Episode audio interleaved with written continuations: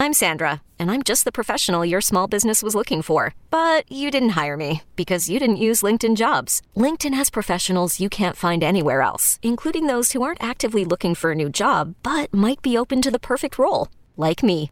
In a given month, over 70% of LinkedIn users don't visit other leading job sites. So if you're not looking on LinkedIn, you'll miss out on great candidates like Sandra. Start hiring professionals like a professional. Post your free job on LinkedIn.com slash recommend today. Welcome in, ladies and gentlemen, to another edition of the Go 24-7 podcast. Thanks for listening. I'm Billy Embody. With me, Shea Dixon, to break down plenty of news over the past week or so.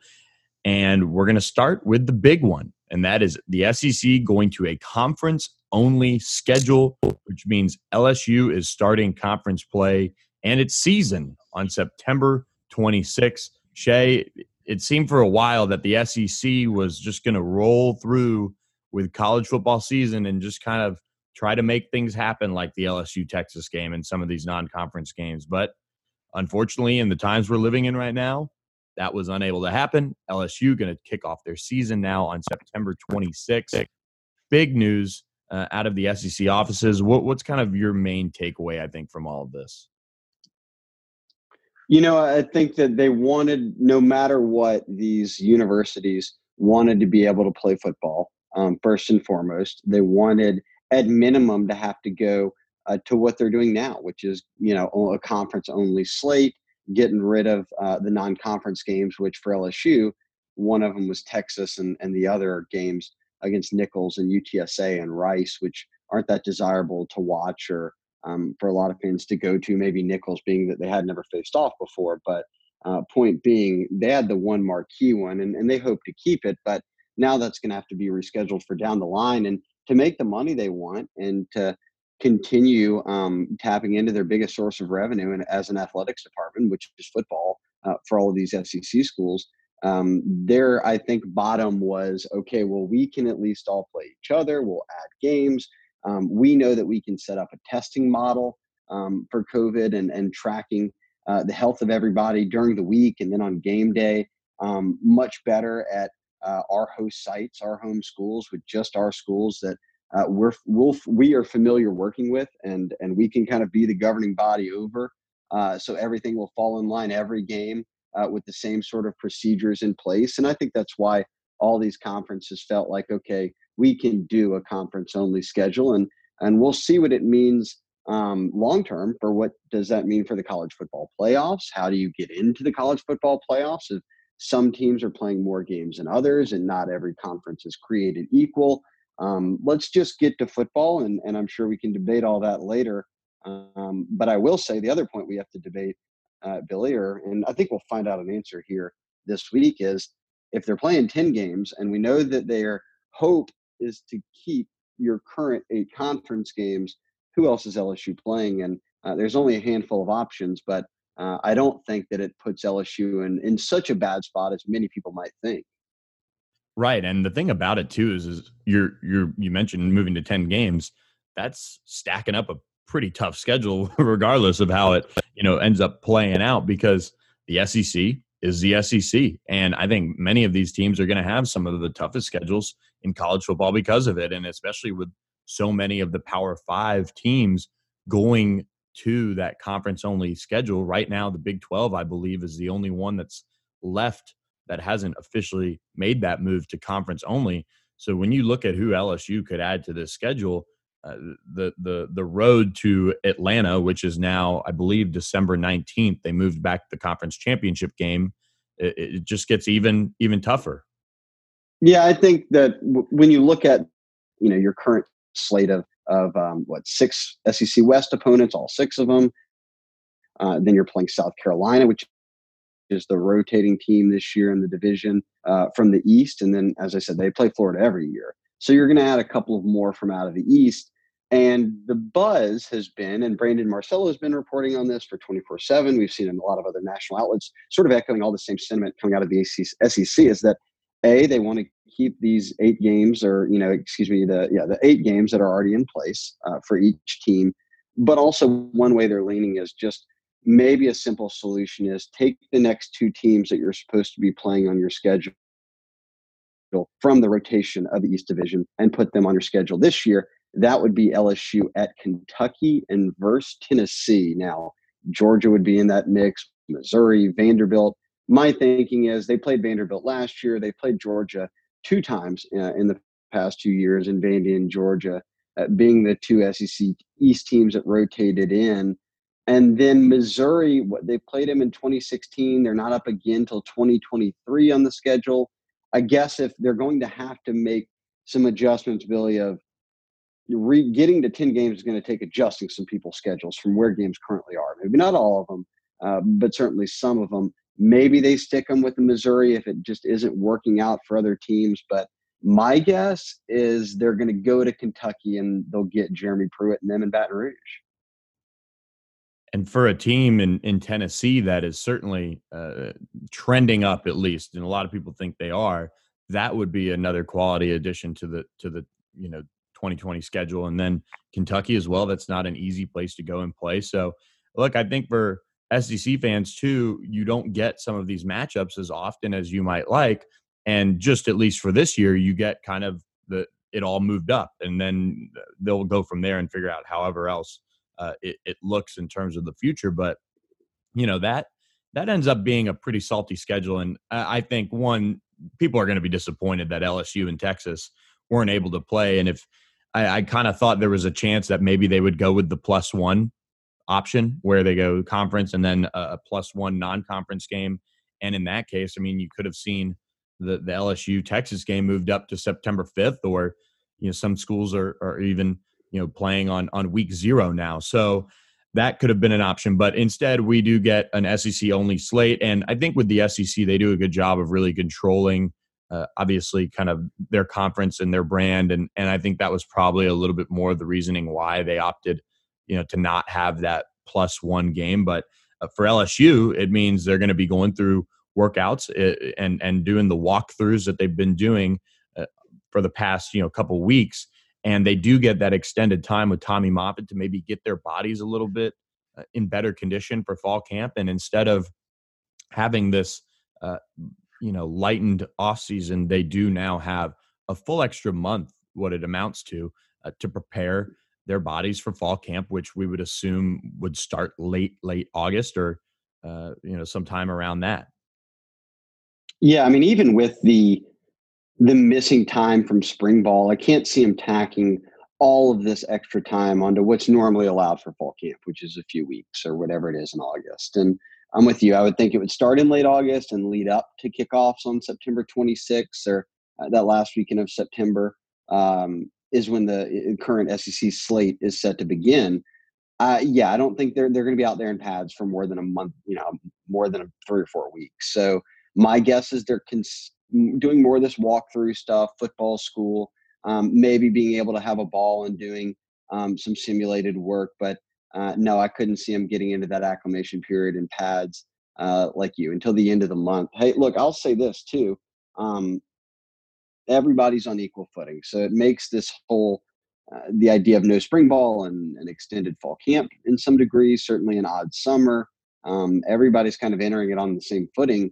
But I am excited. I think that, and this has already been talked about, that people are going to enjoy the product more. If they're able to pull this off, and not just the SEC, but the other conferences and you're being able to watch these teams not play cupcakes um, you know quite often. Every week somebody's usually playing a cupcake minus um, kind of that middle chunk of the season where everybody's in uh, conference play. Even at the end of the year lsu is playing out of conference games in recent must see tv each week and how many good games are on uh, if they're able to pull this off is going to go up i also think billy something that people haven't been talking about and again they're all on equal footing but it's not a normal year this SEC West East, how much better really is each than the other, and is there only a few top teams, and are teams like Kentucky and Tennessee bridging the gap?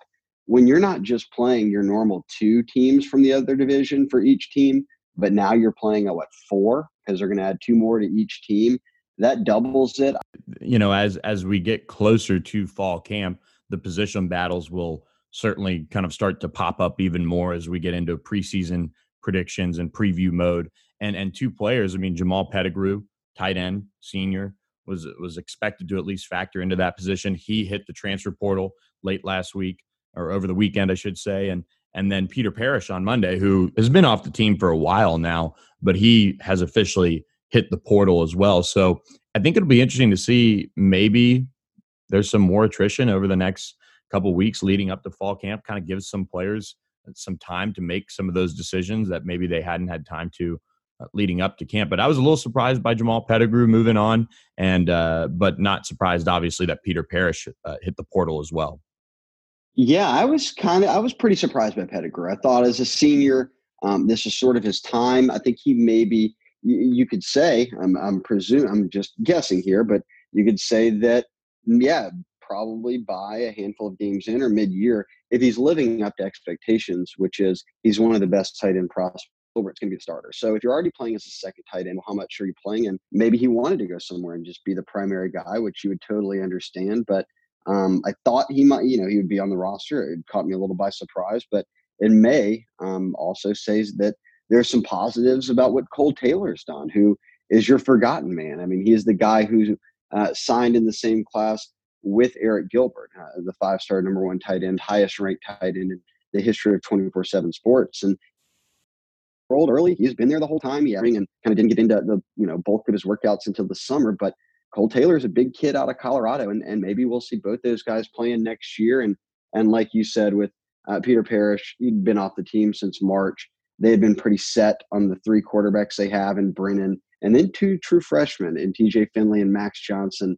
It'll be interesting to see who's kind of uh, deemed the backup as uh, they get into football and, but not a Parrish in the portal. And I think that's why they've got Nussmeier and Walker Howard, and these guys already committed early for these next two years. Is uh, they know that with Brennan uh, entering his junior year, that uh, they've got to rebuild this quarterback room. And no question. And and for Pettigrew, I mean, look, I think like, like you said, it says a lot about Cole Taylor and what he's going to bring to the table as as a big tight end. And uh, of course, I think Parrish had already been passed up by Max Johnson, at least just kind of from you know the the the reports that we're getting. And TJ Finley's looked good too. Ed Orgeron kind of praised him uh, in those in those first couple days when when he was on OTB recently. So quarterback room is a little scary if Myles Brennan goes down, but uh, it was kind of expected that Parrish would move on, and now you saw Pettigrew do that at the tight end room. Uh, so Arik Gilbert and Cole Taylor, come on down and and and go have yourself a, a true freshman year at LSU and and see what you can do. And look at a player that's certainly moved up the depth chart right away uh, is rookie quarterback Joe Burrow, who will start for the Cincinnati Bengals this season. We're going to talk a little bit about him, his fall camp coming up, his big payday, as well as kind of take a glance around the NFL. We'll do that on the other side of this break from the Go 24 7 podcast. This episode is brought to you by Progressive Insurance. Whether you love true crime or comedy, celebrity interviews or news, you call the shots on what's in your podcast queue. And guess what? Now you can call them on your auto insurance too with the Name Your Price tool from Progressive. It works just the way it sounds. You tell Progressive how much you want to pay for car insurance, and they'll show you coverage options that fit your budget. Get your quote today at progressive.com to join the over 28 million drivers who trust Progressive. Progressive Casualty Insurance Company and Affiliates. Price and coverage match limited by state law. Okay, picture this. It's Friday afternoon when a thought hits you. I can spend another weekend doing the same old whatever, or I can hop into my all new Hyundai Santa Fe and hit the road. With available HTRAC, all wheel drive, and three row seating, my whole family can head deep into the wild. Conquer the weekend in the all new Hyundai Santa Fe. Visit HyundaiUSA.com or call 562 for more details. Hyundai, there's joy in every journey. Welcome back to the Go 24 7 podcast. Thanks for listening. A quick reminder, guys, to leave us a rating, leave us a review, and subscribe to the podcast. Share it with your friends. Feel free to leave us a question that you want us to cover in the review section. Uh, we'll do a mailbag episode at some point with fall camp getting rolling here soon. And also take 50% off Go 24 7 as we celebrate 10 years of 24 7 sports this month. That's 50% off annual subscriptions. So check that out. We'll be rolling out a ton of VIP content as uh, summer workouts continue, and then it'll roll into fall camp. Shea, uh, Joe Burrow arrived to sign his contract last week with the Cincinnati Bengals and get underway uh, in his career officially in Cincinnati. And uh, just reading what quarterbacks coach Dan Pitcher had to say, he said it's it's all ball now for Joe Burrow, which is really what they expected out of him. He's got his new house in Cincinnati. He's no longer living in his parents' basement. Uh, he's got his $23 million signing bonus hitting the bank account. Uh, life is good if you're Joe Burrow as he gets ready to prepare for his first season as a starter in the NFL, albeit without preseason games. Yeah, I mean, he got a great deal. I mean, geez, a fully guaranteed, already getting um, that 20 what plus million, 25 plus million uh, within two weeks of signing. So he'll be set. He said he feels is what he's going to love, and he's uh, putting the Bengals money in the bank at the moment. But uh, we also did a piece for the site on looking at uh, the 15 highest paid former LSU players in the NFL. If you're just going off single season, what they're making this year, what they're taking home, um, and just with his contract alone this year, which is uh, right over six and a half million uh, in terms of the cap hit. Uh, he sits right outside the top 10. I think he's um, what nine or 10, or excuse me, 10 or 11 on the list, uh, right behind a 38 year old Andrew Whitworth. Uh, Devin Whiteham got, got himself a deal recently. Uh, Danielle Hunter's on that list, not far ahead at eight and a half million. When he cuts his next deal, he'll be one of the top paid DNs in the NFL. And then we'll see what happens at the top because over these next few years, um, way before Burrow signs whatever his second contract will be, uh, down the line is uh, guys like Jamal Adams uh, and Tre'Davious White. Uh, they'll all shoot way up the list. Uh, Collins, Kwon Alexander about to hit the, the meat of their contracts. The the sort of guys who have owned the list, which is the Pat Petersons and Jarvis and Odell's uh, in recent years, are, are now starting to get bucked uh, by some other guys, and including uh, number five on the list right now, at least in terms of this year's cap hit, over 10 million, Deion Jones. So uh, what he got paid last summer, Billy. And uh, this is the year that uh, it starts to really pay off with how much he's bringing home per season.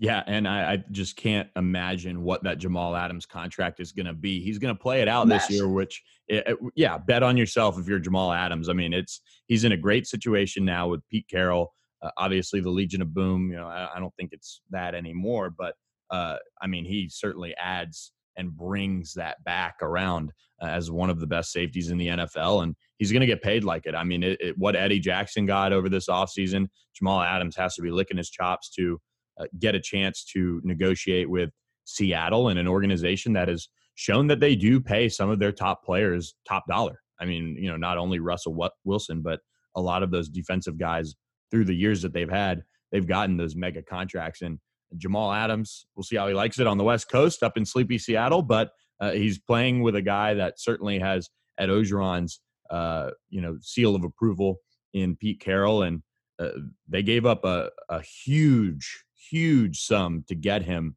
and so I would have to imagine they're going to do everything they can to sign him, while Burrow is just starting out on his career.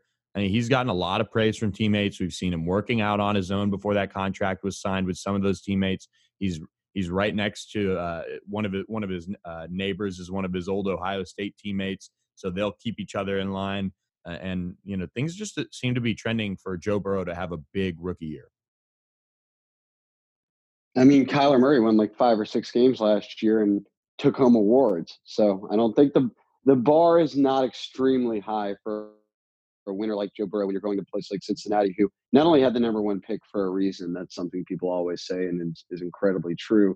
They were the worst team in football, um, but they also just haven't been managed well in terms of the roster they put together, the draft picks they've made, and um, maybe we'll see this year. Burrow, Tee Higgins, uh, they've brought in some talent. They've uh, locked up some guys uh, that are on contracts that are good players. So um, there's not much expectation right away. So I think anything he delivers for them will bring excitement as he kind of um, settles into his you know his NFL career.